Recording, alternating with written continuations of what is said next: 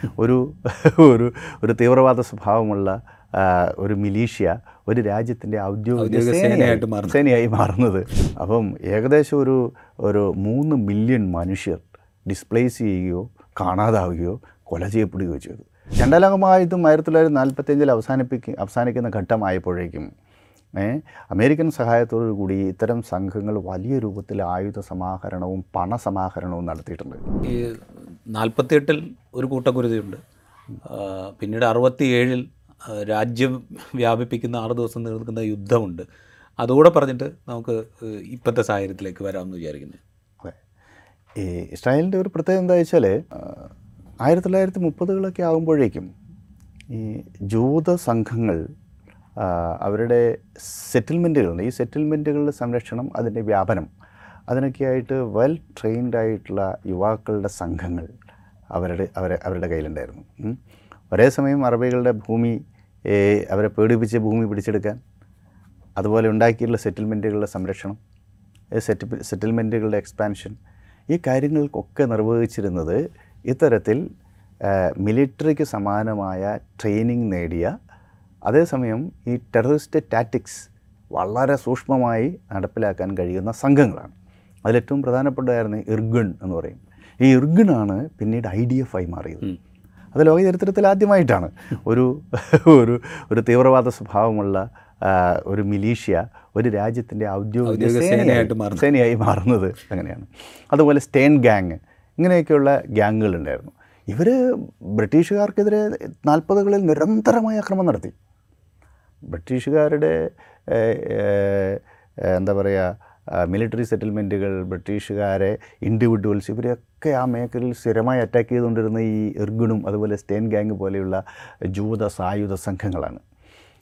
മാത്രമല്ല ഈ രണ്ടാം ലോകമായുധം ആയിരത്തി തൊള്ളായിരത്തി നാൽപ്പത്തിയഞ്ചിൽ അവസാനിപ്പിക്ക അവസാനിക്കുന്ന ഘട്ടമായപ്പോഴേക്കും അമേരിക്കൻ സഹായത്തോടു കൂടി ഇത്തരം സംഘങ്ങൾ വലിയ രൂപത്തിൽ ആയുധ സമാഹരണവും പണസമാഹരണവും നടത്തിയിട്ടുണ്ട്.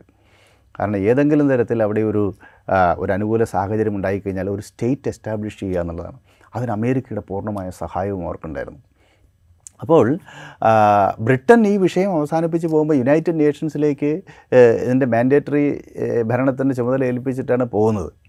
അങ്ങനെ പോയപ്പോൾ പിന്നെ യുണൈറ്റഡ് നേഷൻസിന്റെ ഒരു വിഷയമായി യു എൻ ആ വിഷയം കൈകാര്യം ചെയ്യാൻ തീരുമാനിച്ചു. രണ്ട് പ്ലാനുകളാണ് വന്നത്. അതിൽ അമേരിക്ക അടക്കമുള്ള രാജ്യങ്ങൾ പാർട്ടീഷൻ പ്ലാനിനെ പിന്തുണച്ചു. പാർട്ടീഷൻ പ്ലാൻ എന്ന് വെച്ചാൽ ഫലസ്തീനെ ജൂത രാഷ്ട്രമായിട്ടും അറബി രാഷ്ട്രമായിട്ടും രണ്ടായി വിഭജിക്കുക എന്നുള്ളതായിരുന്നു. അപ്പോൾ ഇന്ത്യ അടക്കമുള്ള രാജ്യങ്ങൾ ശക്തമായി അതിനെ എതിർത്തു. കാരണം ഇന്ത്യ പാകിസ്ഥാൻ വിഭജനത്തിന്റെ ദുരന്തം അനുഭവിച്ചവരാണ് നമ്മൾ. പത്ത് ലക്ഷം മനുഷ്യരാണ് ഏറെക്കുറെ കൊല ചെയ്യപ്പെട്ടത്. പത്ത് ലക്ഷത്തോളം ആളുകളെ കാണാതായി. അപ്പം ഏകദേശം ഒരു ഒരു മൂന്ന് മില്യൺ മനുഷ്യർ ഡിസ്പ്ലേസ് ചെയ്യുകയോ കാണാതാവുകയോ കൊല ചെയ്യപ്പെടുകയോ ചെയ്തു ലോക ചരിത്രത്തിലെ ഏറ്റവും വലിയ മനുഷ്യ ദുരന്തങ്ങളിലൊന്നാണ്. ഇത് നേരിട്ട് കണ്ടും അനുഭവിച്ച ഒരു തലമുറയാണ് ഇന്ത്യയിലുള്ളത്.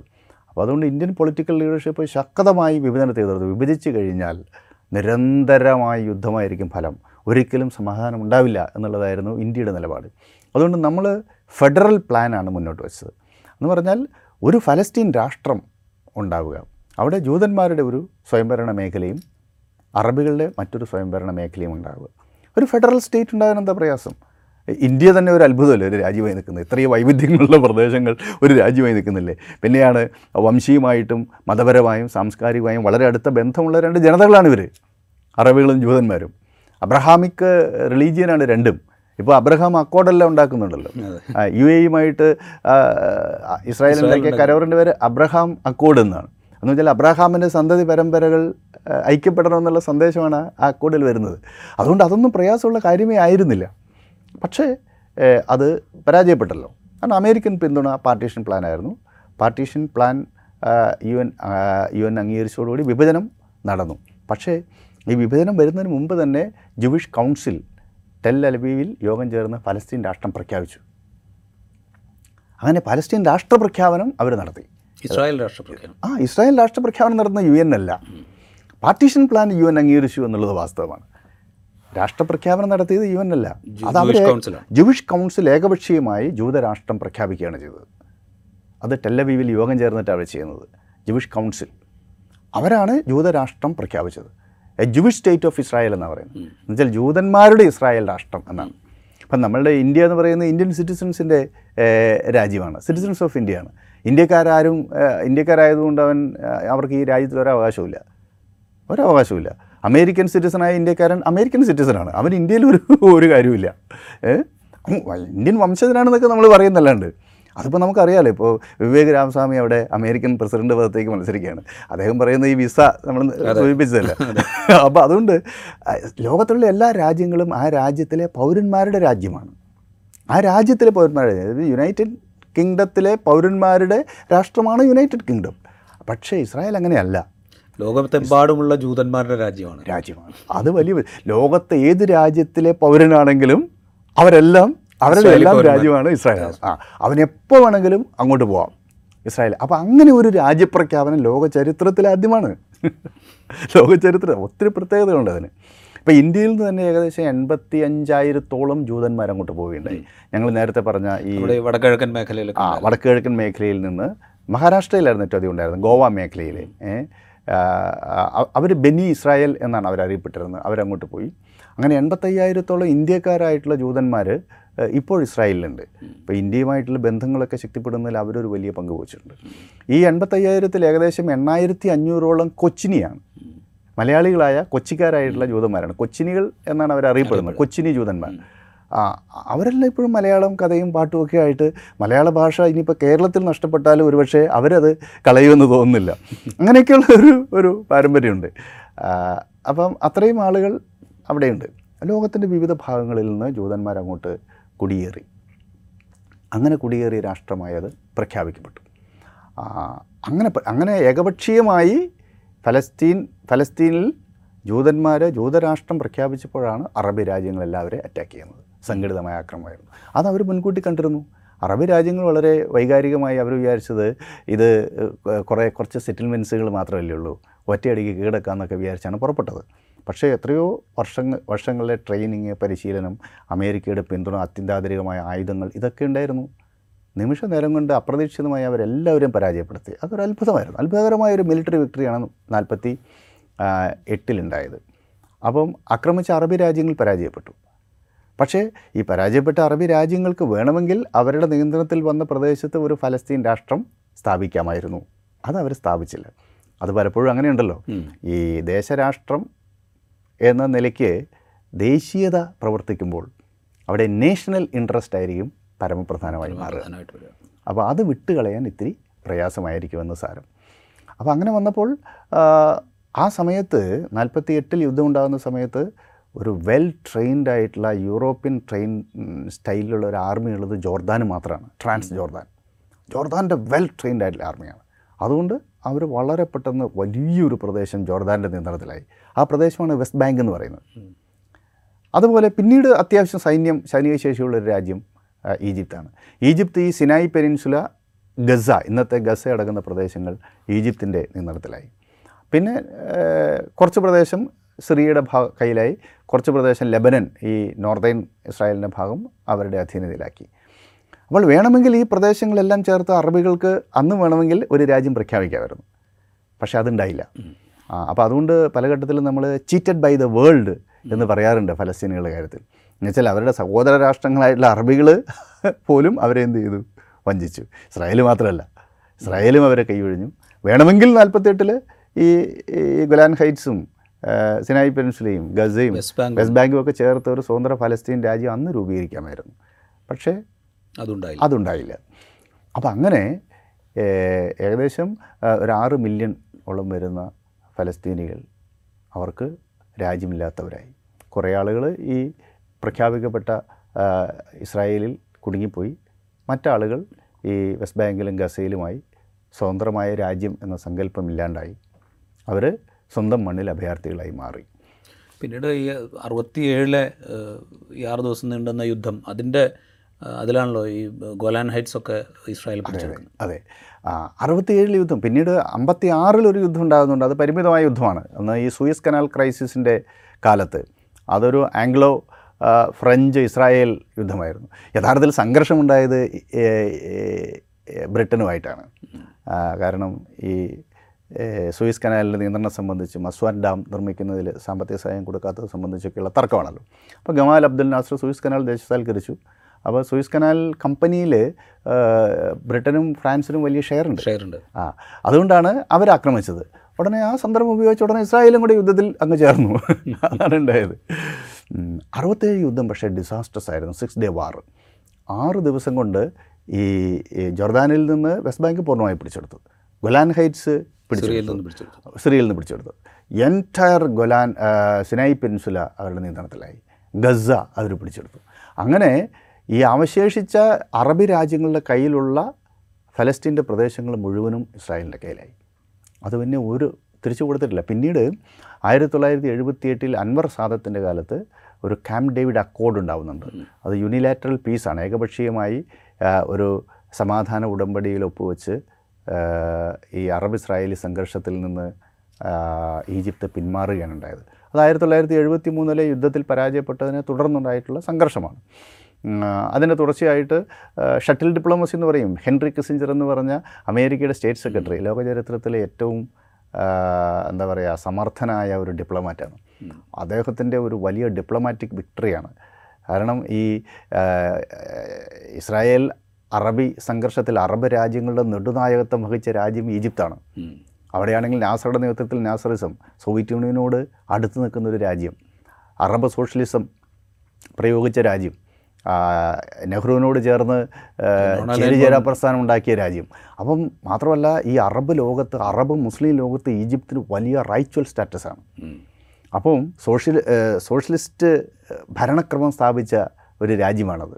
സോവിയറ്റ് യൂണിയനോട് അടുത്ത് നിൽക്കുന്ന രാജ്യം സോവിയറ്റ് യൂണിയനെ പിന്തുണയ്ക്കുന്ന രാജ്യം ചേരുചേര പ്രസ്ഥാനത്തിന് നെടുനായകത്വം വഹിക്കുന്ന ലോകരാഷ്ട്രീയത്തിൽ ലോക രാഷ്ട്രീയത്തിൽ തന്നെയുള്ള തലപ്പൊക്കം. തലപ്പൊക്കം.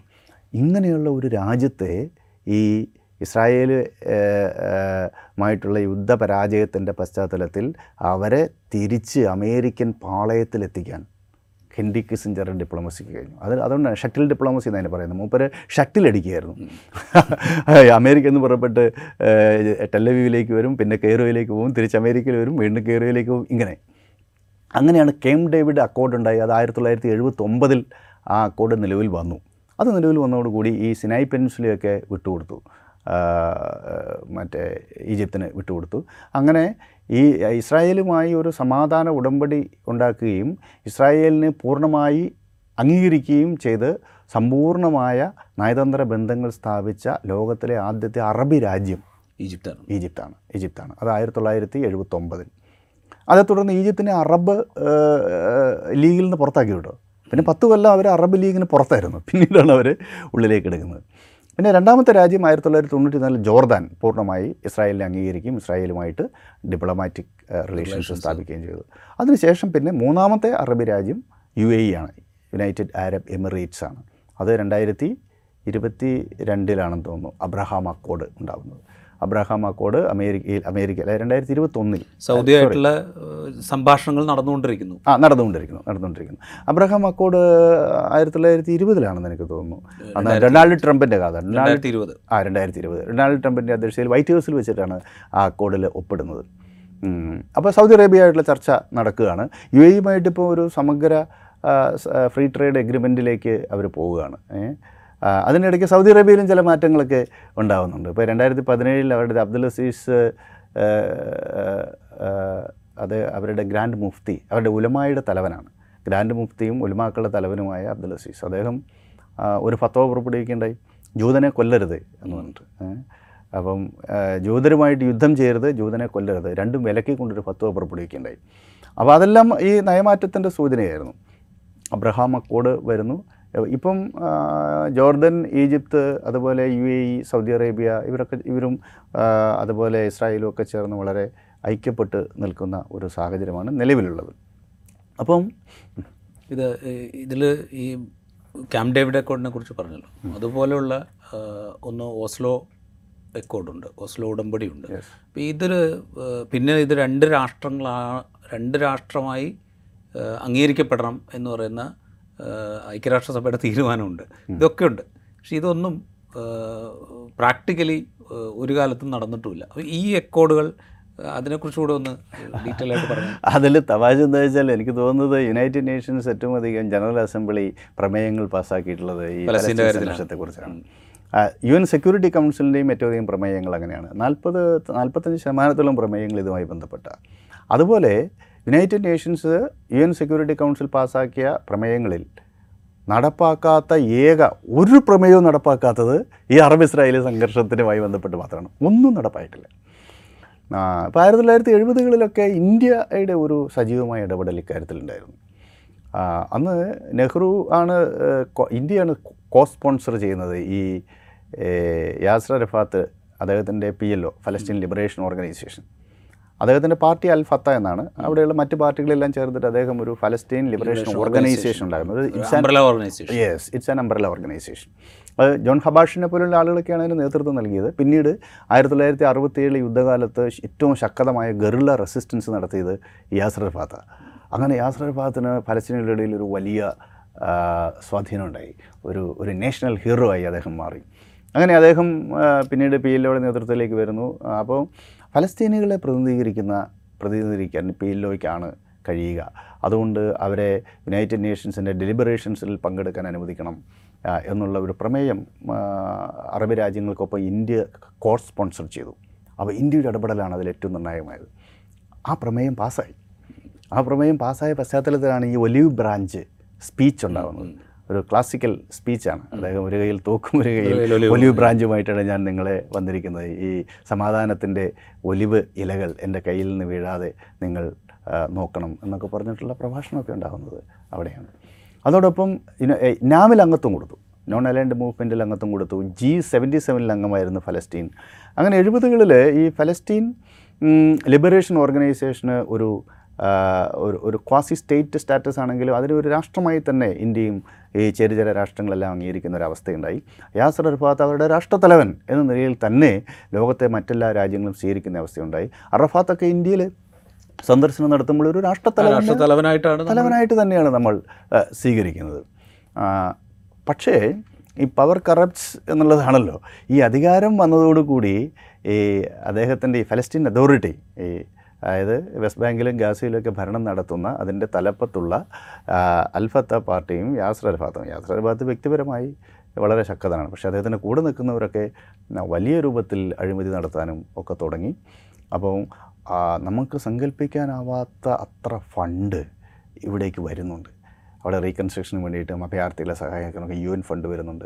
അതുപോലെ ഈ ഗൾഫ് മേഖലയിലെ രാജ്യങ്ങൾ എണ്ണ സമ്പത്തിന്റെ ഒരു വലിയ ഭാഗം അങ്ങോട്ട് കൊടുക്കുന്നുണ്ട്. അത് സക്കാത്തക്കായിട്ട് അവർ കൊടുക്കണല്ലോ. ഇത് മുഴുവൻ ഈ ഫലസ്തീന് വേണ്ടിയിട്ട് അവർ കൊടുക്കുകയാണ്. ഇങ്ങനെ വരുന്ന ഫണ്ടൊക്കെ വഴിമാറ്റി ചെലവഴിക്കുന്ന ഒരു ചെറിയ അധികാര സംഘം വളർന്നു വരികയാണ്. അവസാനമായപ്പോഴേക്കും യാസർ അറഫാത്തിന് ഈ പീലോയുടെ മേലെയുള്ള നിയന്ത്രണമൊക്കെ പൂർണമായും നഷ്ടപ്പെട്ടു. ആ അപ്പോൾ ഈ ഒരു സാഹചര്യത്തിലാണ് ഈ ഫലസ്തീൻ ലിബറേഷൻ ഓർഗനൈസേഷനും പൊതുവിലും അദ്ദേഹത്തിന്റെ പാർട്ടിയായ അൽ ഫത്തയ്ക്കും പലസ്തീൻ ജനങ്ങളുടെ ഇടയിലുള്ള സ്വാധീനം നഷ്ടപ്പെടുന്നു. ഇതേ സാഹചര്യം പിന്നീട് അതിൽ യാസർ അറാഫത്തിന് ശേഷം അൽഫത്തയുടെ നേതൃത്വത്തിൽ തന്നെ വലിയ തോതിലുള്ള അഭിപ്രായ ഭിന്നതകൾ രൂപപ്പെട്ടു. അങ്ങനെയൊക്കെയുള്ള പ്രശ്നങ്ങളും ഒക്കെ ഈ അൽഫത്തയുടെ വിശ്വാസ്യത നഷ്ടപ്പെടാൻ കാരണം നഷ്ടപ്പെടാൻ കാരണമായി. ശരിയാണ്. ഇനി ഇതിന് സമാന്തരമായി എൺപതുകളിലപ്പോൾ വേറൊരു സംഭവം ഉണ്ടായി. ആയിരത്തി തൊള്ളായിരത്തി എഴുപത്തി ഒൻപതിലെ റാനിയൻ റവല്യൂഷൻ. മറ്റൊന്ന് ആയിരത്തി തൊള്ളായിരത്തി എഴുപത്തൊമ്പതിൽ തന്നെ അഫ്ഗാനിസ്ഥാനിലെ സോവിയറ്റ് യൂണിയന്റെ അധിനിവേശം. അപ്പോൾ ഇതിന്റെയൊക്കെ പശ്ചാത്തലത്തിൽ ഒരു ഇസ്ലാമിക രാഷ്ട്രീയത്തിന്റെ വളർച്ച ആഗോള വ്യാപകമായിട്ടുണ്ടായി അതിൽ ഈ അറബ് രാജ്യങ്ങളിലെ അറബ് മേഖലയിലെ റാഡിക്കൽ അറബ് സ്റ്റേറ്റുകൾ എന്ന് വെച്ചാൽ ബാത്ത് അറബ് സോഷ്യലിസ്റ്റ് റഷ്യമുകളുണ്ട് ഇതിനെ ഡീസ്റ്റെബിലൈസ് ചെയ്യാനും തകർക്കാനും അമേരിക്ക എന്ത് ചെയ്തു? ഇവിടെയെല്ലാം പൊളിറ്റിക്കൽ ഇസ്ലാമിസ്റ്റ് ആശയങ്ങളെ പ്രചരിപ്പിക്കാൻ പിന്തുണ നൽകി. ചില സ്ഥലങ്ങളിൽ അവർ നേരിട്ട് അൽ ഖയ്ദ പോലെയുള്ള ഭീകര സംഘങ്ങൾക്കും പിന്തുണ നൽകി. അഫ്ഗാനിസ്ഥാനിലുള്ള മുജാഹിദീൻസിന് മുഴുവനും ഫണ്ട് ചെയ്തതും ആയുധങ്ങൾ കൊടുത്തതും പരിശീലനം നൽകിയതും അമേരിക്കയാണ്. അപ്പോൾ ഈ ഒരു പ്രക്രിയ ഈ ഈ എൺപതുകളിൽ പശ്ചിമേഷ്യയിൽ മൊത്തത്തിലുണ്ടായി. അവിടുത്തെ ശക്തമായ രാജ്യങ്ങളെല്ലാം ഈ റാഡിക്കൽ അറബ് സ്റ്റേറ്റ്സ് എന്ന് പറയുന്ന രാജ്യങ്ങളെല്ലാം സോഷ്യലിസ്റ്റ് രാജ്യങ്ങളാണ്. അപ്പോൾ ഇറാഖ് സിറിയ ഈജിപ്ത് പിന്നെ ഉത്തര ആഫ്രിക്കയിലെ ലിബിയ ഈ രാജ്യങ്ങളെല്ലാം. അപ്പം ഈ രാജ്യങ്ങൾ മുഴുവനും സോവിയറ്റ് യൂണിയനിൽ ഐക്യപ്പെട്ട് നിൽക്കുകയാണ്. അറബ് സോഷ്യലിസം എന്ന് പറയും. ഈജിപ്തിലാണ് നാസറിസം എന്ന പേരിൽ അറിയപ്പെടും. ബാത്തിസം എന്ന പേരാണ് അറിയപ്പെടുന്നത്. പാർട്ടിയാണ്. Baath party. പാർട്ടിയാണ്. അപ്പം ഇവരെ ഇവരെ റീപ്ലേസ് ചെയ്യാൻ ഇവരെ തകർക്കാൻ ഇസ്ലാമിക രാഷ്ട്രീയത്തെ അമേരിക്ക പ്രോത്സാഹിപ്പിച്ചു. അപ്പോൾ ഇതിന്റെ പശ്ചാത്തലത്തിൽ എൺപതുകളിൽ ഫലസ്തീനിലെ മൂവ്മെന്റും ഇസ്ലാമൈസേഷൻ എന്ന പ്രക്രിയയ്ക്ക് വിധേയമായി. അപ്പോൾ ഈ ഇസ്ലാമിക രാഷ്ട്രീയത്തിന്റെ ആശയമുണ്ട്. അതിന്റെ കൂടെ ഒരു സെക്കുലർ ദേശീയത ഇടതുപക്ഷ സെക്കുലർ ദേശീയത മുന്നോട്ട് വയ്ക്കുന്ന യാസർ അറഫാത്തും അദ്ദേഹത്തിന്റെ പാർട്ടിയും അൺപോപ്പുലർ ആവുകയും ചെയ്തു. അപ്പോൾ ഈ വാക്വത്തിലേക്കാണ് ഹമാസ് പോലെയുള്ള രാഷ്ട്രീയ പാർട്ടികൾ കടന്നു വരുന്നത്. ഹമാസിന്റെയൊക്കെ പ്രത്യേകത എന്താ വെച്ചാൽ അത് തൃണമൂല തലത്തിൽ ജനങ്ങളുമായി അടുത്ത ബന്ധമുള്ളവരായിരുന്നു. അവർ സന്നദ്ധ പ്രവർത്തകരാണ്. എല്ലാ ആളുകളുടെയും വൈയക്തികവും സാമൂഹികവുമായിട്ടുള്ള എല്ലാ കാര്യങ്ങളിലും ഇടപെടും. അങ്ങനെ വലിയ ഒരു നെറ്റ്വർക്ക് അവരുണ്ടാക്കിയെടുത്തു. അത് കൃത്രിമമായി ഉണ്ടാക്കിയെടുത്താൽ അത് ജൈവികമാണ്. ജൈവികമാണ്. വളരെ ജൈവികമാണ്. മാത്രമല്ല അവരുടെ ഒരു അവരുടെ ആ ഫലസ്തീൻ ജനതയുടെ ഒരു കോസ് അത് അതിനു വേണ്ടി കുറെ കൂടെ തീവ്രമായി നിൽക്കുന്നു എന്നുള്ളതും ഈ പറയുന്ന എന്താ പറയുക ഇമോഷണൽ കണക്റ്റിന് വലിയ കാരണമാണ്. വലിയ കാരണമായി വലിയ കാരണമായി. അപ്പം ആയിരത്തി തൊള്ളായിരത്തി എൺപത്തി ഏഴിൽ ഒന്നാം ഇന്തിഫാദ ആരംഭിച്ചല്ലോ ജനകീയ ഉയർപ്പ്. ഈ ജനകീയ ഉയർപ്പിന് യഥാർത്ഥത്തിൽ ജനകീയമായ സമരങ്ങൾക്ക് മുഴുവൻ നേതൃത്വം നൽകിയത് ഹമാസാണ്. അപ്പോൾ ഇന്ന് നമ്മൾ തീവ്രവാദികൾ ഭീകരർ എന്നൊക്കെ പറയുന്ന ഒരു ഹമാസിന് തൃണമൂല തലത്തിൽ ജനങ്ങളെ സംഘടിപ്പിച്ച വലിയ ജനകീയതയുണ്ട് എന്ന് നമ്മൾ കാണാതെ പോകരുത്. നമ്മൾ പലപ്പോഴും അൽഖയ്ദയെ കാണുന്ന പോലെ ഇസ്ലാമിക് സ്റ്റേറ്റിനെ കാണുന്ന പോലെ ലഷ്കർ ഇ തൈബയെ കാണുന്ന പോലെ ഒക്കെ അല്ലെങ്കിൽ തലിബാനെ കാണുന്ന പോലെ. ഇപ്പോൾ തലിബാനൊന്നും അവിടെ അധികാരം പിടിച്ചു എന്നുള്ളത് ശരിയാണ്. അഫ്ഗാനിസ്ഥാനിൽ ഒരു റഫറൻഡം നടത്തി കഴിഞ്ഞാൽ എത്ര പെർസെന്റേജ് പിന്തുണയ്ക്കും തലിബാൻ എനിക്ക് തോന്നുന്നില്ല. അതുപോലെ ഒരു ഭീകര സംഘമല്ല ഹമാസ്. അവർക്ക് ജനങ്ങളുടെ പിന്തുണയുണ്ട്. അപ്പോൾ ഈ പശ്ചാത്തലത്തിലാണ് രണ്ടായിരത്തി ആറ് ജനുവരിയിൽ നടന്ന തെരഞ്ഞെടുപ്പിൽ അവർക്ക് ഭൂരിപക്ഷം കിട്ടുന്നുണ്ട്. ഗസയിൽ. ഗസയിൽ. അപ്പോൾ രണ്ടായിരത്തി ഇരുപത്തൊന്നിൽ നടന്നൊരു ഒരു റഫറൻഡം ഉണ്ട്. അതിൽ അറുപത്തി മൂന്ന് ശതമാനം ആളുകൾ വെസ്റ്റ് ബാങ്കിലെ അറുപത്തി മൂന്ന് ശതമാനം ആളുകൾ ഹമാസിനെ പിന്തുണയ്ക്കുന്നത്. അത് ഗസയിൽ വന്നിപ്പോൾ ഒരു തെരഞ്ഞെടുപ്പ് നടന്നാൽ ഏകദേശം ഒരു തൊണ്ണൂറ്റഞ്ച് ശതമാനത്തിന് മേലെ ഹമാസിനെ പിന്തുണ- ഹമാസിനെ പിന്തുണയ്ക്കും. അപ്പം ഈ ഒരു കോണ്ടസ്റ്റിലാണ് ഇത്തരത്തിലുള്ള പാർട്ടികൾ വരുന്നത്. അതിൽ ഹമാസ് വരുന്നു അതുപോലെ ഫലസ്തീൻ ഇസ്ലാമിക് ജിഹാദ് പോലെയുള്ള പ്രസ്ഥാനങ്ങൾ ഇസ്ലാമിക പ്രസ്ഥാനങ്ങൾ കൂടുതൽ ശക്തി ആർജിക്കുന്നു. അവർ പല ഘട്ടങ്ങളിലും ഈ ഗറില്ല ടാറ്റിക്സും ടെററിസവും അവരുടെ പ്രതിരോധത്തിന് ഉപാധിയായിട്ട് ഉപയോഗിക്കുന്നുണ്ട്.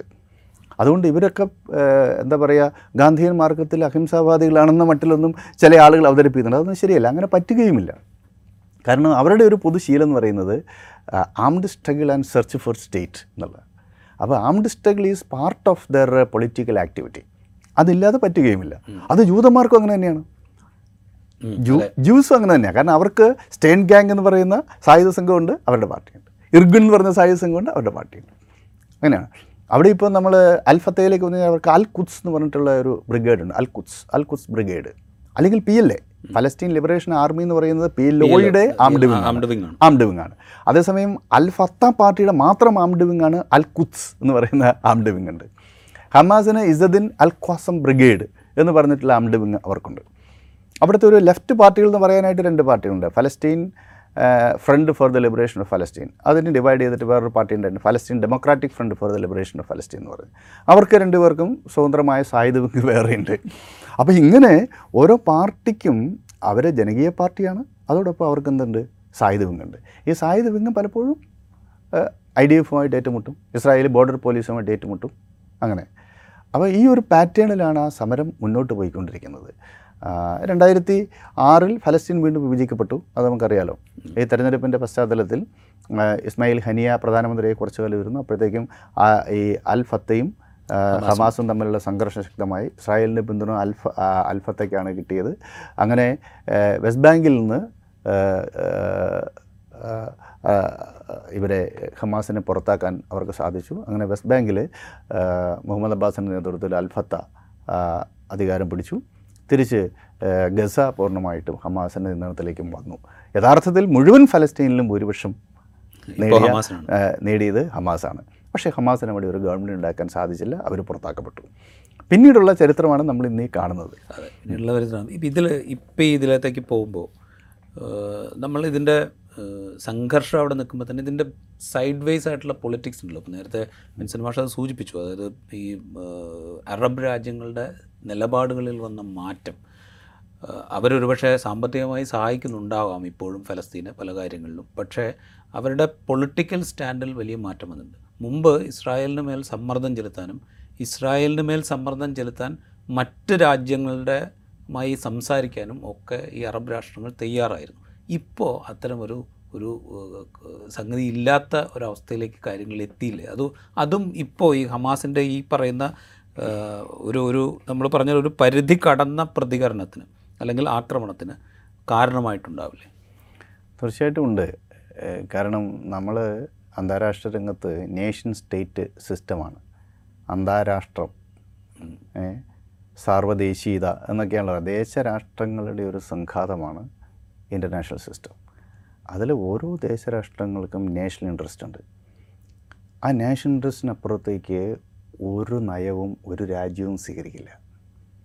അതിൽ തന്നെ വൈറ്റൽ നാഷണൽ ഇൻട്രസ്റ്റ് വരുമ്പോൾ യുദ്ധത്തിലേക്ക് അവർ ത്തിലേക്ക് ഇറങ്ങി പുറപ്പെടുന്ന കാര്യത്തിൽ അവരൊരു ആശങ്കയും ഒരു മടിയും കാണിക്കുകയുമില്ല. എങ്കിൽ മാത്രമേ ഈ രാഷ്ട്രങ്ങൾക്ക് സർവൈവ് ചെയ്യാൻ സാധിക്കുകയുള്ളൂ. ഇന്നത്തെ പശ്ചിമേഷ്യയിലെ ഒരു വിഭജനം ഇറാന്റെ ശാക്തീകരണത്തോടു കൂടി ഗൾഫ് മേഖലയിലുള്ള ശാക്തിക ബലാബലത്തിൽ വലിയ മാറ്റം വന്നു.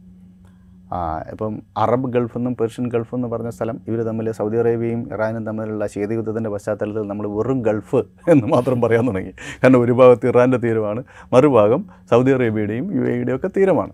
അപ്പം നമ്മൾ വെറുതെ ഗൾഫ് എന്ന് മാത്രമേ പറയാറുള്ളൂ. മറ്റത് പറഞ്ഞു കഴിഞ്ഞാൽ അപ്പം തന്നെ അതൊരു ഒരു അഭിപ്രായ വ്യത്യാസം ഉണ്ടാകും എന്നുള്ളതുകൊണ്ട് പേർഷ്യൻ ഗൾഫ് മേഖലയിൽ ഇറാന്റെ ശക്തമായ സാന്നിധ്യമുണ്ട്. മറ്റൊരു പ്രധാനപ്പെട്ട കാര്യം ഹൂത്തികളാണ്. യമൻ കേന്ദ്രീകരിച്ച് ഹൂത്തികൾ പ്രവർത്തിക്കുന്നുണ്ട്. ഈ ഹൂത്തികൾ പ്രശ്നം എന്താ വെച്ചാൽ അവർ ഷിയാക്കളാണ് പക്ഷേ വംശീയമായി അറബികളാണ് പ്രവാചകന്റെ പരമ്പരയിൽപ്പെട്ടവരാണ് ഈ തെക്കൻ സൗദി അറേബ്യയിലെ ജിനാൻ എന്ന് പറഞ്ഞ പ്രൊവിൻസ് ഉണ്ട്. അവിടെ ഈ ഷിയ അറബികൾക്ക് നല്ല സ്വാധീനമുള്ള പ്രദേശമാണ് അപ്പോൾ സൗദി അറേബ്യയുടെ ഏറ്റവും വലിയ പേടി യമൻ കേന്ദ്രീകരിച്ച് പ്രവർത്തിക്കുന്ന ഹൂത്തികളുടെ സ്വാധീനം. ഈ ജിനൻ പ്രൊവിൻസിലേക്ക് കൂടി അങ്ങ് വ്യാപിച്ചു കഴിഞ്ഞാൽ സൗദി അറേബ്യയുടെ വിഭജനമായിരിക്കും ഫലം. ഇവരാണെങ്കിൽ നേരിട്ട് ഇറാന്റെ നിയന്ത്രണത്തിലുമാണ് ഒരു ഭാഗത്ത്. പിന്നെ ലെബനൻ പോലെയുള്ള പ്രദേശം എടുക്കുക. അവിടെ ഹെസ്ബുള്ള അത് ഷിയ മിലീഷ്യയാണ്. അത് ഇറാനാണ് സ്പോൺസർ ചെയ്യുന്നത്. അപ്പോൾ ഇറാന്റെ സ്വാധീനം വലിയ രൂപത്തിൽ അവിടെയുണ്ട്. സിറിയ സിറിയയിൽ ഇരുപത്തഞ്ച് ശതമാനം ഷിയാക്കളുള്ളൂ. അതിൽ അലവൈറ്റ് ഷിയ വിഭാഗത്തിൽപ്പെട്ട ആളാണ് അവിടെ ഭരിക്കുന്ന അസദ്. പക്ഷേ ബാക്കി ഒരു എഴുപത് ശതമാനത്തോളം സുന്നി മുസ്ലിമുകളാണ്. അപ്പോൾ ഇറാഖിന്റെയും സിറിയനും തമ്മിലുള്ള വ്യത്യാസം അതായിരുന്നു. ഭൂരിപക്ഷം സുന്നി ഷിയാക്കളുള്ള രാജ്യമാണ് ഇറാഖ്. പക്ഷേ ഇറാഖ് പരമ്പരാഗതമായി ഭരിച്ചിരുന്ന സുന്നികളായിരുന്നു. ഇപ്പോൾ സദാം ഹുസൈൻ അടക്കം ഇവരെല്ലാം സുന്നികളായിരുന്നു. സിറിയ നേരെ തിരിച്ചാണ്. ജനസംഖ്യ ബഹുഭൂരിപക്ഷവും സുന്നികൾക്കാണ്. സുന്നികളാണ്. പക്ഷേ അവിടെ ഭരിക്കുന്നത് ഷിയാക്കളാണ്. അപ്പം ഈ ഷിയ റഷീം അതായത് അസദിന്റെ ഭരണകൂടം പുറത്തു പോകുന്നത് ഇറാന്റെ താല്പര്യങ്ങൾക്കെതിരാണ്. അവരുമായിട്ട് റഷ്യക്ക് വളരെ അടുത്ത് ബന്ധമുള്ളത്. അപ്പോൾ സിറിയ സിവിൽ വാറിൽ ഇറാനും റഷ്യയും നേരിട്ട് ഇടപെടുക. അപ്പോൾ അസദിനെ അവിടെ നിലനിർത്തുക എന്നുള്ളത് റഷ്യയുടെ താല്പര്യമാണ്. ആ താല്പര്യത്തോടൊപ്പമാണ് ആര്? ഇറാൻ. അപ്പോൾ നോക്കൂ ഇറാൻ ഇറാഖ് സിറിയ ഹിസ്ബുള്ള ഹൂത്തികൾ പിന്നെ ഈ മേഖലയിലുള്ള നൂറുകണക്കായ ചെറിയ ചെറിയ ഷിയ ഓപ്പറേഷൻ ഓപ്പറേറ്റീവ്സ് ഷിയ സംഘങ്ങൾ. ഇതെല്ലാം ചേർന്നൊരു ഷിയ മുന്നണി അവിടെ രൂപപ്പെട്ടിട്ടുണ്ട്. ഇത് ഗൾഫ് മേഖലയിലുള്ള സൗദി അറേബ്യ അടക്കമുള്ള രാജ്യങ്ങൾക്ക് വലിയ ഭീഷണിയാണ്. ഈ ഘട്ടത്തിലാണ് ഈ അബ്രഹാം അക്കോർഡ് വരുന്നത്. ഈ സഖ്യത്തിന് പ്രധാനമായും സപ്പോർട്ട് കിട്ടുന്നത് തുർക്കിയിൽ നിന്നാണ് തുർക്കിയ. മറ്റൊരു രാജ്യം ഇവരെ സഹായിക്കുന്നത് സുന്നി രാജ്യമാണെങ്കിലും തുർക്കിയ ഖത്തറാണ്. അപ്പോൾ ഖത്തർ ഇറാൻ തുർക്കിയ സഖ്യമുണ്ട്. അപ്പോൾ ഇനോർമസ് ആയിട്ടുള്ള ഫണ്ട് ഇവർക്ക് റേസ് ചെയ്യാൻ പറ്റുന്നുണ്ട് ഖത്തറിന്റെ പിന്തുണയുള്ളതുകൊണ്ട്. തുർക്കിയുടെ പിന്തുണയും വളരെ പ്രധാനപ്പെട്ട. സമീപകാലത്ത് തുർക്കി ഒരു വലിയ സാമ്പത്തിക സൈനിക ശക്തിയായി മാറി മാറിയിട്ടുണ്ട്. മാറിയിട്ടുണ്ട്. അപ്പോൾ ഇത് വളരെ ഭീഷണി ഉണ്ടാക്കുന്ന ഒരു സാഹചര്യമാണ്. അപ്പോൾ അവിടുത്തെ ഈ ഗൾഫ് മേഖലയിലെ U A E Kuwait Bahrain Saudi Arabia അടക്കമുള്ള രാജ്യങ്ങൾക്ക് ഇതിന്റെ ഒരു ഒരു ഗ്രാവിറ്റി മനസ്സിലായി. അപ്പോൾ അവർക്ക് ഇസ്രായേലിന്റെ പിന്തുണയില്ലാതെ ഈ ഒരു സാഹചര്യത്തെ അഭിമുഖീകരിക്കാൻ പറ്റില്ല. അങ്ങനെയാണ് അവർ അബ്രാഹാമിന്റെ സന്തതി പരമ്പരയിൽപ്പെട്ട ജൂതരായിട്ടുള്ള ഇസ്രായേലരും അറബികളായിട്ടുള്ള നമ്മളും തമ്മിൽ ഐക്യപ്പെടാം. കാരണം ഇറാനികൾ അറബികളല്ല സെമിറ്റിക് ജനതയല്ല തുർക്കികളും ഈ വിഭാഗത്തിൽപ്പെട്ടവരല്ല. അപ്പം ആ ഒരു വംശീയമായ ഐക്യപ്പെടൽ ഉണ്ടാക്കിയെടുക്കുന്നതിന് വേണ്ടിയിട്ടുള്ള പരിശ്രമമായിരുന്നു. അങ്ങനെയാണ് യു എയുമായിട്ടുള്ള കരാറിന് അബ്രഹാമിക് കരാർ എന്ന് പേരിട്ടത്. നമ്മളിപ്പോൾ വൺ ടു യു ടു എന്ന് പറഞ്ഞൊരു ബന്ധം ഉണ്ടാക്കിയല്ലോ പശ്ചിമേഷ്യൻ ക്വാഡ് എന്ന് പറയുന്ന. അത് ഇന്ത്യ ഇന്തോ അബ്രഹാമിക് അക്കോർഡ് എന്നാണ് അറിയപ്പെടുന്നത്. ഇന്ത്യയും അബ്രഹാമിക് രാജ്യങ്ങളും തമ്മിലുള്ള കരാർ എന്നാണ്. അപ്പോൾ അതിൽ ഇന്ത്യയുണ്ട് യു എ ഉണ്ട് പിന്നെ ഇസ്രായേലുണ്ട് അമേരിക്ക ഉണ്ട് ഈ നാല് രാജ്യങ്ങൾ ചേർന്ന ക്വാഡാണത് പശ്ചിമേഷ്യയിൽ ആ ക്വാഡിലേക്ക് പ്ലസ് എന്ന് പറഞ്ഞ് ഈജിപ്തിനെയും സൗദി അറേബ്യയും കൂടെ കൂട്ടാനുള്ള ചർച്ചകൾ നടക്കുകയാണ്. അപ്പം ഇങ്ങനെ ഇന്ത്യ ഇന്ത്യക്കുള്ളൊരു ഗുണം എന്താ വെച്ചാൽ അറബി രാജ്യങ്ങളുമായിട്ടും ഇസ്രായേലുമായിട്ടും പരമ്പരാഗതമായി വളരെ അടുത്ത ബന്ധമുള്ള രാജ്യമാണ്. ഭയങ്കര സാംസ്കാരിക ശക്തിയാണ്. ഇപ്പോൾ എന്തൊക്കെ തരത്തിലുള്ള ഇസ്രായേൽ വിരുദ്ധ നിലപാടെടുത്ത ഘട്ടങ്ങളിൽ പോലും ഇസ്രായേൽ ഇന്ത്യക്കെതിരായി ഒരു വാക്ക് പറഞ്ഞിട്ടില്ല. അതൊരു വളരെ രസകരമായ സംഗതിയാണ്. ഒരു ഘട്ടത്തിലും ഇന്ത്യ വിരുദ്ധമായിട്ടുള്ള ഒരു ഒരു സ്റ്റേറ്റ്മെന്റ് പോലും ഈ ഇസ്രായേലിന്റെ ഒരു പൊളിറ്റിക്കൽ ഫോർമേഷനും നടത്തിയിട്ടില്ല. അതിന്റെ കാര്യം എന്താ വെച്ചാൽ ലോക ചരിത്രത്തിൽ ചിതറപ്പെട്ട ജൂതന്മാർക്ക് പീഡനമേൽക്കാത്ത ലോകത്തിലെ ഏക സ്ഥലം ഇന്ത്യയാണ്. അത് ഭയങ്കരമായിട്ടുള്ള ഒരു ഇമോഷണൽ ടൈപ്പാണ് അപ്പോൾ അറുപത്തിരണ്ടിൽ ആയിരത്തി തൊള്ളായിരത്തി അറുപത്തിരണ്ടിൽ ഈ ചൈന ഇന്ത്യ ആക്രമിച്ച സമയത്ത്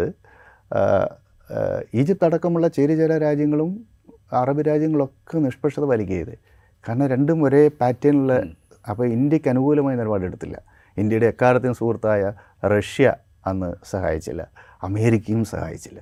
അങ്ങനെ വല്ലാതെ ഒറ്റപ്പെട്ട ഘട്ടമുണ്ടായിരുന്നു. അത്തരം ഘട്ടങ്ങളിലൊക്കെ ഇസ്രായേലിന്റെ സഹായം നമുക്കുണ്ടായിരുന്നു. അതുകൊണ്ടാണ് ആയിരത്തി തൊള്ളായിരത്തി അൻപത്തി മൂന്നിലാണ് മുംബൈയിൽ കോൺസുലേറ്റ് സ്ഥാപിക്കുന്നത്. അപ്പം ആയിരത്തി തൊള്ളായിരത്തി അമ്പത്തി മൂന്ന് മുതൽ തൊണ്ണൂറ്റിരണ്ട് വരെയുള്ള കാലത്തെ നമ്മൾ പറയുന്നത് secret love affair secret love affair എന്നാണ്. ആയിരത്തി തൊള്ളായിരത്തി എഴുപത്തൊന്നിലെ യുദ്ധത്തിൽ നേരിട്ട് തന്നെ ഇസ്രായേൽ സഹായിച്ചു. ആംസ് തന്നു ആർമമെന്റ്സ് തന്നു അമ്യൂണീഷൻ തന്നു ഇന്റലിജൻസ് കൈമാറി. തൊണ്ണൂറ്റെട്ടിലെ കാർഗിൽ ക്രൈസിസിൽ അവരാണല്ലോ ജി പി എസ് ഒന്ന് സ്ഥാപിച്ചിട്ട് പോകുന്നത്. പല മേഖലയിലും ഉള്ള ഈ ഭീകരരെ ലൊക്കേറ്റ് ചെയ്യാനുള്ള ജി പി എസ് സംവിധാനം ഇസ്രായേലിന്റെ സഹായമായിരുന്നു. അപ്പോൾ അങ്ങനെ ഒരു വൈകാരിക ബന്ധം അവരുമായിട്ടുണ്ട്. അറബ് രാജ്യങ്ങളുമായി നമുക്കുണ്ട്. അപ്പോൾ അങ്ങനെയാണ് ഇന്തോ അബ്രഹാമിക് അക്കോർഡ് എന്നൊക്കെ പറയുന്ന ഫോർമേഷനുകൾ അവിടെ ഉണ്ടാകുന്നത് അപ്പോൾ ഇങ്ങനെ ഇപ്പോഴത്തെ സാഹചര്യത്തിൽ ഇന്ത്യയെ സംബന്ധിച്ചിടത്തോളം ഇന്ത്യക്കും അമേരിക്കയും ഇപ്പോൾ ഉള്ള താല്പര്യം എന്ന് വെച്ചാൽ ആ മേഖലയിൽ വലിയ രൂപത്തിൽ ചൈനയുടെ സാമ്പത്തിക സ്വാധീനം വർദ്ധിച്ചു വരുന്നു അപ്പോൾ ചൈനയുടെ സാമ്പത്തിക സ്വാധീനവും റഷ്യയുടെ സൈനിക സാന്നിധ്യവും ഇത് രണ്ടും കൂടെ നിയന്ത്രിക്കുന്ന ഒരു പശ്ചിമേഷ്യ ഇന്ത്യൻ താല്പര്യങ്ങൾക്കുമെതിരാണ് ഇസ്രായേലിന്റെ താല്പര്യങ്ങൾക്കുമെതിരാണ് അമേരിക്കയുടെ താല്പര്യങ്ങൾക്കെതിരാണ് അതുകൊണ്ടാണ് വിശാലമായ ഇന്ത്യ ഇസ്രായേൽ അമേരിക്ക അച്ചുതണ്ട് ഈ അബ്രഹാമിക് രാജ്യങ്ങളൊക്കെ ചേർത്ത് ഒരു ബെൽറ്റായിട്ട് മാറുന്നത്.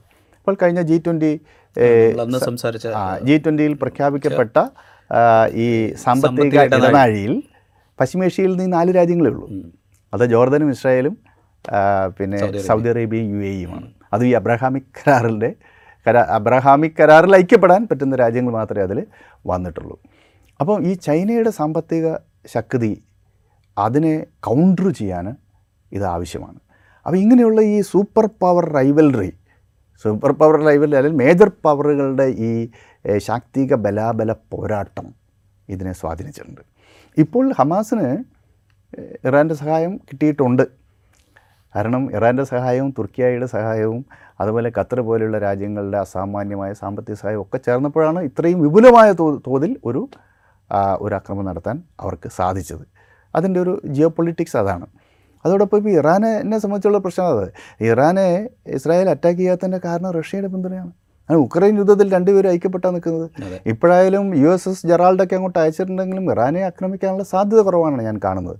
കാരണം ഇറാനെ ആക്രമിച്ചാൽ റഷ്യ യുദ്ധത്തിൽ ഇടപെടുന്നുള്ള കാര്യത്തിൽ ഒരു സംശയം അതാണ് എന്റെ അവസാനം ഞാൻ ചോദിക്കാനിരുന്ന കാര്യം അതാണ്. ഇതിന്റെ തുടർച്ചയിൽ ഇപ്പോൾ ലബനൻ അതിർത്തിയിൽ ഹിസ്ബുള്ള ഇസ്രായേലിലേക്ക് റോക്കറ്റുകൾ തൊടുക്കുന്നു. ഇസ്രായേൽ സൈനികർ മരിച്ചതായിട്ട് അവർ അവകാശപ്പെടുന്നു. ഇസ്രായേൽ ആണെങ്കിൽ ആ അതിർത്തിയിൽ സൈനിക ശേഷി വർദ്ധിപ്പിക്കുന്നു. ഇറാനെതിരെ അലിഗേഷൻസ് വരുന്നു. അങ്ങനെ ഒരു ഒരു ഇത് ഈ എസ്കലേഷൻ ഇപ്പോൾ ഉണ്ടായ ഈ പറയുന്ന സംഘർഷാവസ്ഥ അല്ലെങ്കിൽ ഇസ്രായേൽ ഗസയ്ക്കുവിൽ നടത്തിക്കൊണ്ടിരിക്കുന്ന യുദ്ധം അതൊരു കുറച്ചുകൂടെ വിപുലമായ അവസ്ഥയിലേക്ക് കാര്യങ്ങളെ എത്തിക്കും എന്ന് വിചാരിക്കുന്നു. തീർച്ചയായിട്ടും. അതൊരു റീജിയണൽ കോൺഫ്ലിക്റ്റായി മാറാൻ സാധ്യതയുണ്ട്. ഇപ്പം രണ്ടായിരത്തി ഏഴിൽ ഗസ ഹമാസിന്റെ നേതൃത്വത്തിൽ വന്നതിന് ശേഷം നാല് മേജർ കോൺഫ്ലിക്റ്റുകൾ ഉണ്ടായിട്ടുണ്ട്. അത് രണ്ടായിരത്തി എട്ടിൽ ഓപ്പറേഷൻ കാസ്റ്റ് ലീഡ് എന്ന് പറഞ്ഞിട്ട് ഇസ്രായേലിന്റെ വ്യാ വലിയ ഒരു സൈനിക നടപടി ഉണ്ടായി. രണ്ടായിരത്തി പന്ത്രണ്ടിൽ ഓപ്പറേഷൻ പില്ലർ ഓഫ് ഡിഫൻസ് എന്ന പേരിൽ ഒരു വലിയ സൈനിക നടപടി. രണ്ടായിരത്തി പതിനാലിൽ ഓപ്പറേഷൻ പ്രൊട്ടക്റ്റീവ് എഡ്ജ് എന്ന പേരിലാണ് സൈനിക നടപടി. ഈ സൈനിക നടപടികളിലെല്ലാം ഏകദേശം ആയിരത്തഞ്ഞൂറിനും രണ്ടായിരത്തിനും ഇടയ്ക്ക് മരണങ്ങൾ ഉണ്ടായിട്ടുണ്ട്. അതിൽ തന്നെ ഏകദേശം ഇരുപത് ശതമാനത്തിലധികം സ്ത്രീകളും കുട്ടികളും ഒക്കെ രണ്ടായിരത്തി ഇരുപത്തൊന്നിലാണ് ഏറ്റവും അവസാനമായിട്ടുള്ള ഒരു കോൺഫ്ലിക്റ്റ് ഉണ്ടാകുന്നത്. അത് അലക്സയിലേക്കുള്ള പ്രവേശനം തടഞ്ഞതിനെ തുടർന്നുണ്ടായിട്ടുള്ള സംഘർഷം. പിന്നീട് കുറേ റോക്കറ്റുകൾ. നാലായിരത്തി അഞ്ഞൂറോളം ആണ് അന്ന് പറയുന്നത്. നാലായിരത്തി അഞ്ഞൂറ് റോക്കറ്റുകൾ അങ്ങോട്ട് ഹമാസ് അയക്കുന്നു. തിരിച്ച് ഇസ്രായേലിന്റെ റിട്ടാലിയേഷൻ ഉണ്ടാകുന്നു. ഏകദേശം ഇരുന്നൂറ്റമ്പതോളം ആളുകൾ കൊല ചെയ്യപ്പെട്ടു. അങ്ങനെ രണ്ടായിരത്തി ഇരുപത്തൊന്നിൽ ആണ് അവസാനത്തെ മേജർ കോൺഫ്ലിക്റ്റ് ഉണ്ടാകുന്നത്. അതിനുശേഷം ചില മൈനർ സ്ക്രിമിഷസ് മാത്രമേ അവിടെ ഉണ്ടായിരുന്നുള്ളൂ. പിന്നെയാണ് ഇപ്പോൾ ഒരു വീണ്ടും ഒരു മേജർ എസ്കലേഷൻ ഉണ്ടാകുന്നത്. പക്ഷേ ഈ എസ്കലേഷന് പ്രത്യേകം എന്താ വെച്ചാൽ പൊതുവേ ഈ ഹമാസ് ഐ ഡി എഫുമായിട്ട് ഏറ്റുമുട്ടുമ്പോൾ ഹിസ്ബുള്ള നിഷ്പ നിഷ്പക്ഷത പാലിക്കും. കാരണം അതൊരു സുന്നി ഷിയ മെലീഷ്യയാണ്. ഇവർ തമ്മിലൊരു ഐക്യ ഐക്യമോ കോർഡിനേഷനോ ഉണ്ടായിരുന്നില്ല. പക്ഷേ ഇപ്പോൾ ഇറാന്റെ സാന്നിധ്യമായിരിക്കാം ഹെസ്ബുള്ളയും ഹമാസും ഇപ്പോൾ കോർഡിനേറ്റഡായി പ്രവർത്തിക്കുന്നുണ്ട്. മാത്രവുമല്ല ഇപ്പോൾ ജെനിൻ ബ്രിഗേഡ് പോലെ ജെനിൻ ജെനിൻ ബ്രിഗേഡ് പോലെയുള്ള അതിതീവ്ര സ്വഭാവമുള്ള ചില സംഘങ്ങളും അവിടെ വളർന്നു വന്നിട്ടുണ്ട് വെസ്റ്റ് ബാങ്ക് കേന്ദ്രീകരിച്ച്. കാരണം വെസ്റ്റ് ബാങ്കിലുള്ള ഒരു ഇനേർഷ്യ ഉണ്ടല്ലോ. അവിടെ ഈ അൽഫത്ത മുഹമ്മദ് അബ്ബാസിന്റെ ഭരണം. അതൊരു ഭരണമെന്നേ പറയാൻ പറ്റില്ല. അങ്ങേയറ്റത്തെ അഴിമതിയും ഒക്കെയാണ് അവിടെ നടക്കുന്നത്. അപ്പോൾ അതിനോടുള്ള പ്രതികരണം. മാത്രമല്ല ആ മേഖലയിൽ ഇപ്പോൾ ഇസ്രാ ഇസ്രായേലിന്റെ ഈ ഒരു സാഹചര്യം മുതലെടുത്ത് ഒട്ടും ക്രയശേഷിയില്ലാത്ത തീരുമാനമെടുക്കാൻ കപ്പാസിറ്റി ഇല്ലാത്ത വിൽ പവർ ഇല്ലാത്ത ഒരു ഭരണകൂടമാണ് അവിടെ ഉള്ളത്. ഈ അബ്ബാസ് എന്നൊക്കെ പറയുന്നത് ഒരു ഗുണവുമില്ലാത്ത ഒരു ഭരണാധികാരിയാണ്. പേരിന് പലസ്തീൻ അതോറിറ്റി അതിന്റെ പ്രസിഡന്റ് അപ്പം അതിന്റെ അതിന്റെ ഭാഗമായി കിട്ടുന്ന എല്ലാ കാര്യങ്ങളും അധികാരവും അനുഭവിച്ചുകൊണ്ട് നിൽക്കുന്നു എന്നതിനപ്പുറത്തേക്ക് ഫലസ്തീനിയൻ ജനതകളുടെ ജീവിത സാഹചര്യം മെച്ചപ്പെടുത്താൻ ഒന്നും ഒന്നും ചെയ്യുന്നില്ല. ഈ സാഹചര്യത്തിൽ വളരെ അതിതീവ്രമായ സംഘങ്ങൾ അവിടെ വളർന്നു വരുന്നുണ്ട്. ജെനിൻ ബ്രിഗേഡ് പോലെയുള്ള. അതിൽ അവരെ ലക്ഷ്യം വെച്ചിട്ടാണ് കഴിഞ്ഞ രണ്ടായിരത്തി ഇരുപത്തി മൂന്ന് ജനുവരിയിൽ ഇസ്രായേൽ അറ്റ അറ്റാക്ക് ചെയ്യുന്നത്. അതിൽ ഒമ്പത് പേര് തൽക്ഷണം കൊല്ലപ്പെട്ടു. പിന്നെ മൂന്ന് നാല് പേര് ആശുപത്രിയിലൊക്കെ ആയിട്ട് മരിച്ച്. അങ്ങനെ ടോട്ടൽ ഡെത്തുകൾ തേർട്ടീനാണ് അപ്പം അതിന് തുടർച്ചയായിട്ടാണ് ഇന്നത്തെ സംഘർഷം ഉണ്ടാകുന്നത് കേട്ടോ. ഈ രണ്ടായിരത്തി ഇരുപത്തി മൂന്ന് ജനുവരിയിൽ തുടങ്ങിയിട്ടുള്ള ഈ സംഘർഷത്തിന്റെ തുടർച്ചയിലാണ് ഇപ്പോൾ ഈ വലിയ മേജർ കോൺഫ്ലിക്റ്റ് ഇപ്പോഴുണ്ടാകുന്നത് അപ്പോൾ ഇപ്പോൾ ഈ സംഘം തുടങ്ങിയ ഉടനെ തന്നെ ലെബനൻ കേന്ദ്രീകരിച്ച് ഹിസ്ബുള്ള മൂന്ന് സൈനിക പോസ്റ്റുകൾക്കെതിരെ മിസൈൽ ആക്രമണം നടത്തിയിട്ടുണ്ട്. അപ്പോൾ അതിനോട് പ്രതികരിച്ചുകൊണ്ട് ഹിസ്ബുള്ള അറ്റാക്ക് ചെയ്താൽ ഞങ്ങൾ ലെബനനെ അറ്റാക്ക് ചെയ്യും എന്ന് ബെഞ്ചമിൻ നെതന്യാഹു പറഞ്ഞിട്ടുണ്ട്. രണ്ടാമത്തെ ഒരു കാര്യം സിറിയൻ സിവിൽ വാറാണ് സിറിയൻ സിവിൽ വാറിൽ അമേരിക്ക ഇസ്രായേൽ മുന്നണി ദയനീയമായി പരാജയപ്പെട്ടു. അസദിനെ ഡീസ്റ്റബിലൈസ് ഡീസ്റ്റബിലൈസ് ചെയ്യാനുള്ള എല്ലാ ശ്രമങ്ങളും പരാജയപ്പെട്ടു. അപ്പോൾ അതുകൊണ്ട് അമേരിക്കയുടെയും ഇസ്രായേലിന്റെയും കണ്ണിൽ ഒരു കരടാണ് ഈ സിറിയൻ റെഷീം അപ്പം ലെബനനുണ്ട് സിറിയയുണ്ട്. അപ്പോൾ ഈ ഇവിടേക്ക് ഒരു ഇടപെടൽ നടത്താനായിരിക്കും അവർ ശ്രദ്ധിക്കുക. പക്ഷേ എത്രയോ കാലമായി അമേരിക്കയുടെയും ഇസ്രായേലിന്റെയും ശത്രു പട്ടികയിൽ ഒന്നാമത് നിൽക്കുന്ന രാജ്യമാണ് ഇറാൻ. ഇറാനെ സ്ട്രൈക്ക് ചെയ്യുക എന്നുള്ളത് ഇസ്രായേലിന്റെ വലിയ താല്പര്യമുണ്ട്. രണ്ടായിരത്തി പന്ത്രണ്ടിൽ തന്നെ അവരുടെ ആണവ നിലയങ്ങളെല്ലാം ബോംബിട്ട് തകർക്കാനുള്ള മാസ്റ്റർ പ്ലാൻ തയ്യാറാക്കിയിരുന്നു. അന്ന് ബരക് ഒബാമ അനുമതി കൊടുക്കാത്തതുകൊണ്ട് മാത്രമാണ് അത് നടക്കാതിരുന്നത്. ഇല്ലെങ്കിൽ അന്ന് ഇസ്രായേൽ സ്ട്രൈക്ക് ചെയ്യുമായിരുന്നു. പക്ഷേ ഇറാനെ അങ്ങനെ സ്ട്രൈക്ക് ചെയ്ത് കഴിഞ്ഞാൽ എളുപ്പം ആ യുദ്ധം അവസാനിക്കില്ല. കാരണം അവരൊരു ഒരു ആ മേഖലയിലെ ശക്തമായ ഒരു രാജ്യമാണ്. അവർക്ക് നല്ല മിലിറ്ററി കേപ്പബിലിറ്റി ഉണ്ട്. ഒരു പക്ഷേ ആണവായുധം ഉണ്ടാക്കാനുള്ള ശേഷി അവർ കൈവരിച്ചേക്കാം. അവർക്കുണ്ടാവാൻ സാധ്യതയുണ്ട്. അത്രമാത്രം ശക്തമായ ഒരു രാജ്യമാണ് ഇപ്പോൾ ഇറാൻ. അപ്പോൾ ഈ ഇറാന്റെ സൈനിക ശക്തിയെ തകർക്കുക എന്നുള്ളത് അമേരിക്കയുടെ താല്പര്യമാണ്. ഇന്ന് ലോകത്തിലെ ഏറ്റവും ശക്തമായ അമേരിക്കൻ വിമർശ അമേരിക്ക വിമർശിക്കുന്ന രാജ്യം ഇറാനാണ്. അങ്ങനെ വരുമ്പോൾ ഈ ലക്ഷ്യങ്ങളൊക്കെ ആയിരിക്കും അമേരിക്കയുടെ താല്പര്യം. അല്ലാതെ ഈ ഒരു പതിനഞ്ചായിരം മുതൽ നാൽപ്പതിനായിരം വരെ വരുന്ന ഹമാസ് പോരാളികളെ ഒന്നും അമേരിക്കയെ സംബന്ധിച്ചിടത്തോളം ഒരു ടാർഗറ്റ് അല്ല അമേരിക്കയുടെ താല്പര്യം ഈ ജിയോ പൊളിറ്റിക്സിലെ അമേരിക്കൻ വിരുദ്ധ ശക്തികളുടെ ശിഥിലീകരണമാണ്. പക്ഷേ അതിലേറ്റവും പ്രധാനമാണ് ഇറാൻ. കാരണം ഇറാൻ കൊടുത്ത ഡ്രോൺ ഉപയോഗിച്ചിട്ടാണ് ഇപ്പോൾ ഉക്രൈൻ യുദ്ധം മുന്നോട്ട് പോകുന്നത്. അതുകൊണ്ട് റഷ്യ ഇറാൻ ഐക്യം ഫലം ചെയ്തു എന്നുള്ളതാണ്. കാരണം ചില നിർണായക ഘട്ടത്തിൽ യുദ്ധത്തെ മുന്നോട്ട് കൊണ്ടുപോകാൻ റഷ്യൻ സൈന്യത്തെ സഹായിച്ചത് ഇറാൻ നിർമ്മിത ചീപ്പ് ഡ്രോണുകളാണ്. വില കുറഞ്ഞ ഡ്രോണുകളാണ്. ഈ ഡ്രോണുകൾ ഉപയോഗിച്ചിട്ടാണ് അവർ യുദ്ധത്തിൽ ചില ഘട്ടത്തിൽ സ്റ്റെബിലൈസ് ചെയ്തത്. പക്ഷേ ഇപ്പോൾ അവർ യുദ്ധം സ്റ്റെബിലൈസ് ചെയ്തു. റഷ്യ പിടിച്ചെടുത്ത പ്രദേശങ്ങൾ ഒരു ഇഞ്ച് പോലും മുന്നേറാൻ കൗണ്ടർ ഒഫൻസീവ് എന്ന് പറഞ്ഞിട്ടുള്ള സൈനിക മുന്നേറ്റത്തിലൊന്നും കഴിഞ്ഞിട്ടില്ല. പക്ഷേ റഷ്യയെ ഇനി അവർ നിൽക്കുന്ന സ്ഥലത്ത് നിന്ന് ഒരു ഇഞ്ച് പിന്നോട്ടടിപ്പിക്കാൻ സാധിക്കുമെന്ന് തോന്നില്ല അല്ലെങ്കിൽ ഓൾ ഔട്ട് വാർ നാറ്റോ ആരംഭിക്കണം. അത് ആരംഭിക്കില്ല എന്നുള്ളത് നൂറ് ശതമാനം ഉറപ്പാണ്. അപ്പോൾ ഇപ്പോൾ റഷ്യ അവിടെ സ്റ്റെബിലൈസ് ചെയ്തു ഉക്രൈന്റെ കാര്യത്തിൽ. പക്ഷേ ഈ ഇറാന്റെ സഹായം വളരെ പ്രധാനപ്പെട്ടതായിരുന്നു. അതുകൊണ്ട് ഇന്നത്തെ കോണ്ടസ്റ്റിൽ ഒരു ഒരു ഇറാനെ സ്ട്രൈക്ക് ചെയ്യുന്ന ഒരു നടപടി ഉണ്ടാവില്ല എന്നാണ് പ്രതീക്ഷിക്കുന്നത്. അങ്ങനെ സ്ട്രൈക്ക് ചെയ്താൽ തീർച്ചയായിട്ടും റഷ്യ ആ സംഘർഷത്തിൽ ഇടപെടാനുള്ള എല്ലാ സാധ്യതയുമുണ്ട്. ആ മേഖലയിലെ റഷ്യയിലെ ഏറ്റവും അടുത്ത പങ്കാളിയാണ് സിറിയ. അതുപോലെ ഇറാനും. ഈ രണ്ട് രാജ്യങ്ങളെയും സ്പർശിക്കുന്ന ഘട്ടത്തിൽ പുട്ടിനാണ് അവിടെ ഇരിക്കുന്നത്. സാമ്പത്തികമായി വീക്കെൻഡാണ് ഉപരോധവും പ്രശ്നങ്ങളൊക്കെ ഉണ്ട്. പക്ഷേ എങ്കിലും റഷ്യ സ്ട്രൈക്ക് ചെയ്യും എന്ന് തന്നെയാണ് ഞാൻ കരുതുന്നത്.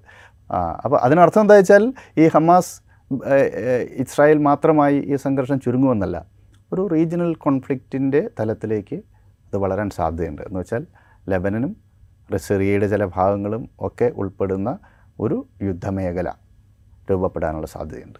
ഒരു റീജിയണൽ കോൺഫ്ലിക്റ്റിലേക്കാണ് കാര്യങ്ങൾ നയിക്കുന്നത് എന്നാണ് എന്റെ ഒരു കരുതൽ. റൈറ്റ് നമ്മൾ പുറം വാർത്തകളിൽ കേൾക്കുന്നതിനപ്പുറത്ത് കുറേ കാര്യങ്ങൾ ഈ സംഘർഷത്തെ നിർണയിക്കുന്നതിൽ അധിനിവേശം തുടരാൻ ഇസ്രായേലിനെ സഹായിക്കുന്നതിൽ ഒക്കെ അതിൽ രാഷ്ട്രീയമുണ്ട് വൻശക്തികളുടെ താല്പര്യങ്ങളുണ്ട് ഇതൊക്കെ ചേർന്നിട്ടാണ് ഫലസ്തീനെ നമ്മളിപ്പോൾ കാണുന്ന വിധത്തിലുള്ള ഒരു ദുരന്തമുഖമാക്കി നിർത്തുന്നത്. അതിന്റെ ഒരു ചരിത്രമാണ് വിൻസെന്റ് മാഷ് പറഞ്ഞു തന്നത്.